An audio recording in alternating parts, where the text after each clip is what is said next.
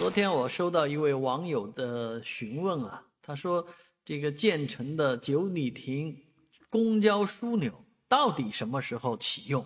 啊，这个枢纽真的建成这么久了，去年据说是三月份、五月份就要投入使用的，一直拖到现在了，都元旦节都过了，我以为元旦节过后它就会启用了，到现在也没启用，有关方面也没个说法，倒是宣传稿先上去了，宣传啥呢？宣传这个四号口那边的这个自行车共享自行车的摆放问题，电瓶车的摆放问题，啊，那其实这个事儿呢，呃，说难听一点，如果你公交枢纽修得好，这些东西它就不是大问题，它就不应该有那么多啊，因为大家现在上下班确实都得使用，啊，共享交通工具，自行车啊，公交车呢不能够迅速快捷的抵达这个四号口。啊，这些问题倒是很急迫的。把这些共享单车现在摆顺了，看着都挺好看。过几天还是一样的混乱，啊，倒是不如下大力气把公交枢纽这件事情落实了。